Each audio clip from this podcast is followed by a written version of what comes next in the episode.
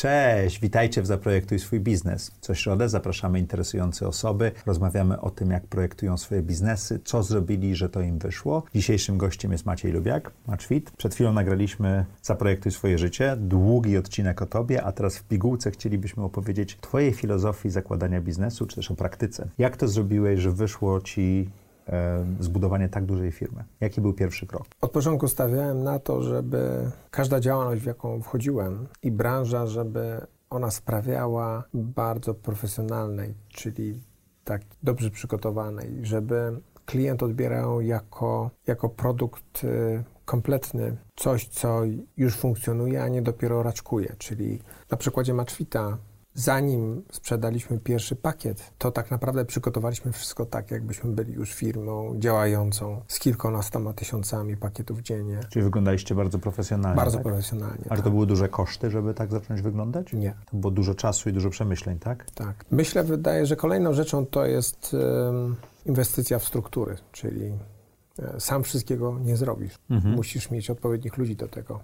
Mogą być na początku to ludzie, którzy tak jak ty sam nie znają branży, bo wiadomo, że, że, że, że jest to trudne w budowaniu jakby profesjonalnych struktur od samego początku i zatrudnianiu ludzi z rynku, ale potem przychodzi taki czas, że musisz tak naprawdę zatrudniać e, ludzi, którzy na dany obszar mają więcej do powiedzenia niż ty. Czyli szukałeś ludzi, którzy znali rozwiązania problemów, z którymi właśnie miałeś się zmierzyć, tak? Tak, dokładnie. A tą strukturę budowałeś od pierwszego dnia, prawda?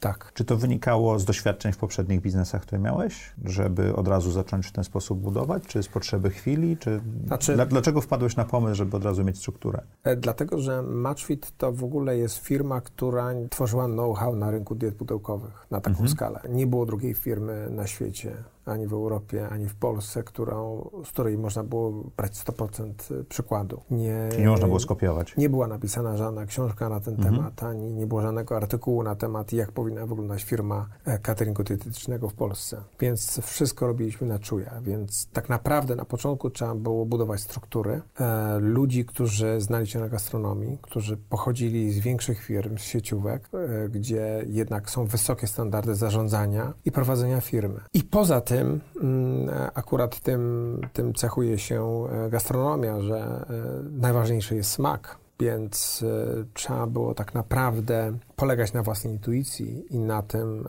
żeby poczuć, czego tak naprawdę oczekują klienci, a nie tego tak naprawdę, czego my oczekujemy i to, co, to, co my lubimy. Tak? Czyli w 80% e, Czyli nie, nie, nie gotować dla siebie, prawda? nie gotować dla siebie, tylko gotować dla innych. Każdy produkt, który wchodził do nas w naszej ofercie, był to produkt przemyślany, ale z myślą o tym, czy to klienci nasi zjedzą, czy to im będzie to pasowało, czy, czy ta dieta, czy ta oferta będzie na tyle zrozumiana i smaczna przez większość naszych klientów, a nie tylko przez nas samych. Jak testowaliście to i skąd wiedzieliście, jak dopasować oferty do rynku? Poświęciliśmy bardzo dużo czasu na badania, na, na analizę Okej. jakości. U nas dział NPD jakościowy jest, jest od samego początku funkcjonowania firmy. To jest jakość, a badanie potrzeb klienta, jak, jak przeprowadzaliście? Poprzez to były nasze, no to była nasza intuicja, to, Okej. była, to, były, to były nasze godziny spędzone nad tym, a, nad, nad tą jakością e, i nad analizą, która, to była oczywiście metoda prób i błędów. Było wiele produktów i usług, które wprowadziliśmy, a potem je wycofaliśmy i zostawały te, które były najbardziej efektywne. Czyli trochę to jest takie A-B testing, jak to jest w cyfrowym biznesie, że Tak. próbujesz i patrzysz, co zadziała. E, chciałem wrócić do ludzi. W jaki sposób przekonywałeś pracowników przyszłych, żeby przeszli właśnie z tych dużych struktur korporacji czy firm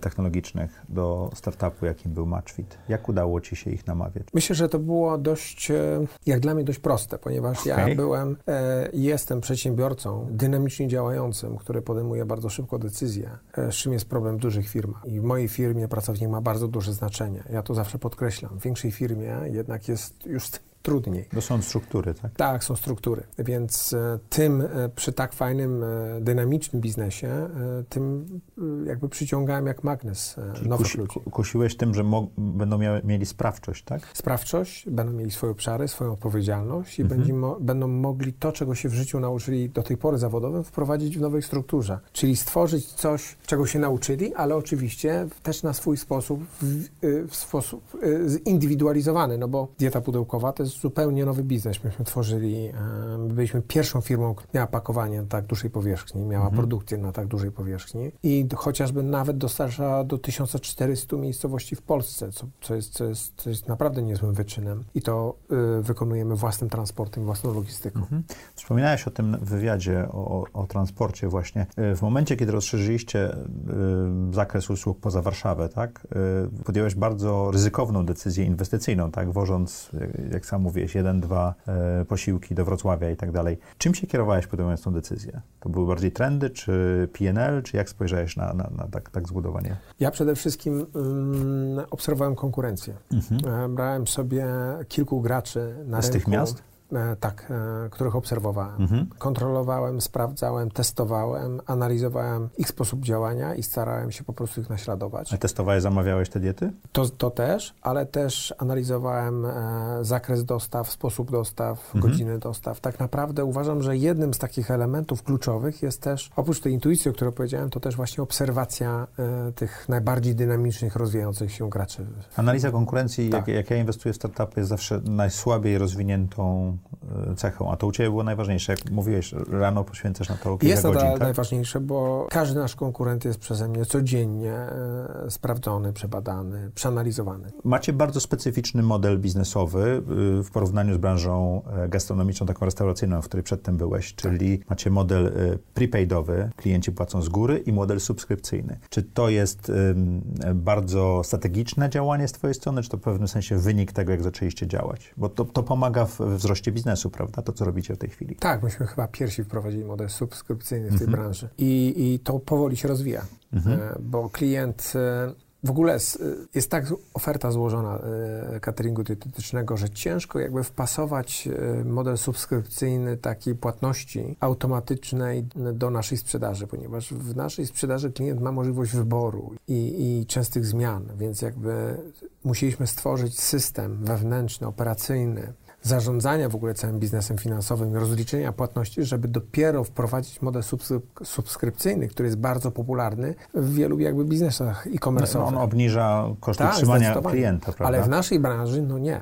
I, okay. I, tak naprawdę chyba nadal jesteśmy jedyni, którzy mają taki, taki, taki model, który powoli się rozwija i oczywiście mhm. jest wiele korzyści z tego modelu i liczymy na to, że w przyszłości w ogóle to, to, to przy naszej ofercie i tej znajomości rynku i przyzwyczajeniu klienta do korzystania ciągłego e, z diety pudełkowej, to, to zaprocentuje. No bo, bo to ułatwia klientowi, nie musi podejmować decyzji, prawda? Tak, bo pamiętajmy, że dieta pudełkowa y, to jest jakby biznes, w którym większości zamawiają klienci, którzy, którzy mają takie, można powiedzieć, y, częste zrywy i chęci y, na poprawę jakości swojego życia. Mhm. Czyli można powiedzieć, że mamy jakąś tam część, jakiś procent klientów, którzy korzystają z w większą część roku, ale są też tacy, którzy korzystają sezonowo, więc ten model subskrypcyjny się nie sprawdzi. Natomiast on się sprawdza tam, gdzie faktycznie nasza klientela jest stała. I, i, I część i, klienteli jest. Jest, dokładnie. A to, że klienci płacą z góry za to, co robicie, to pomogło w rozwoju firmy, tak? No Czyli... nie tylko firmy naszej, to w ogóle całej branży, tak? To, mhm. bo, to ten próg wejścia w ten, ten biznes i tą branżę jest dużo łatwiejszy niż zwykłą gastronomię. Tak, ja w wielu odcinkach mówię, że najlepszym inwestorem są klienci. Jeżeli tak, klienci zapłacą ci z góry, to jesteś w stanie rozwijać firmę i to, to, to, w tej branży działa, tak? Tak, działa. Zdecydowanie. Dobrze. Jak, jak robicie marketing? Jak działa marketing właśnie w, w, branży diet pudełkowych? Mówiłeś, że sam na początku robiłeś posty i tak dalej. Jak to teraz działa? Jak to działało kiedyś? Jak to się rozwinęło? To kiedyś działało tak właśnie, że, że, że założyciel, prezes e, siedział i sam postował. W, w łóżku o 22. Tak, tak, tak. I wydawało mi się, że, że każdy mój post to w ogóle e, generuje 300-400% e, wskaźniki wzrostu, ale to tylko była taka chyba Tylko tak się wydawało. Tak się tak. wydawało.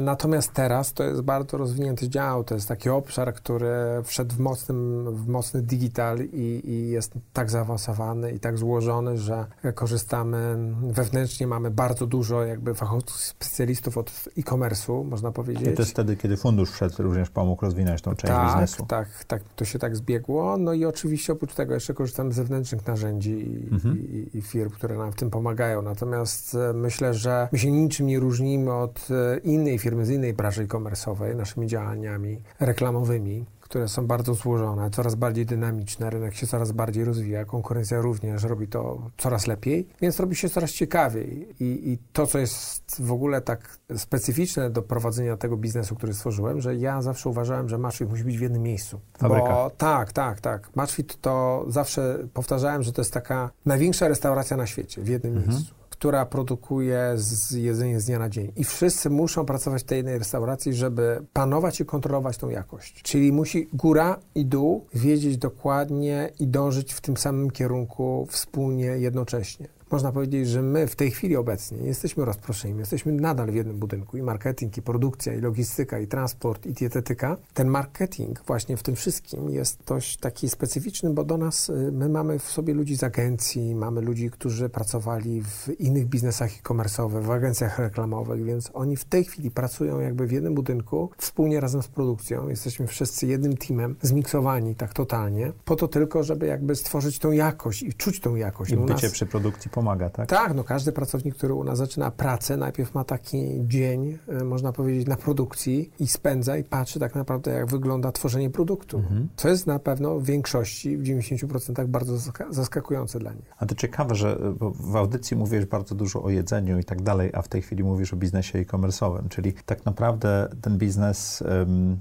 u, podstaw ma jakość i produkt, ale jeżeli chodzi o jego rozwój, marketing i sprzedaż, to jest jednak takim typowym e-commerce'em, prawda? My jesteśmy typowym e-commerce'em, firmą typowo technologiczną, o profilu e, firmy, która po prostu e, gotuje. Mhm. Nadal gotuje, będzie zawsze gotowała. Kto jest waszym największym konkurentem? Tej, To jest e, bardzo ciekawe i trudne pytanie. Szeroko patrząc na to, tak? To jest bardzo e, ciekawe pytanie, bo uważam, że wszyscy są naszymi konkurentami. Dlatego, Wszyscy, że. którzy produkują jedzenie, tak? Wszyscy. Dlatego, że każdy, nawet malutki catering jest Mhm. naszą konkurencją. Nawet działając lokalnie. My dostarczając do ponad 1400 miejscowości, mamy w tych miejscowościach swoich konkurentów, którzy działają na tym lokalnym rynku i nie można powiedzieć, że naszym konkurentem jest e, drugi największy catering dietetyczny w Polsce, czy, czy, czy tak naprawdę cała branża. To jest, branża jest warta, myślę, że już w tej chwili prawie półtora miliarda Czyli złotych. ktokolwiek, kto dostarcza smaki, kalorie, tak? Tak, To- ktokolwiek. Ja mówię, że dla audycji największym konkurentem jest Netflix, bo ja konkuruję o czas słuchaczy i widzów, tak? Więc Tak. prawdopodobnie tak jest. Gdybym chciał zacząć biznes w tej chwili,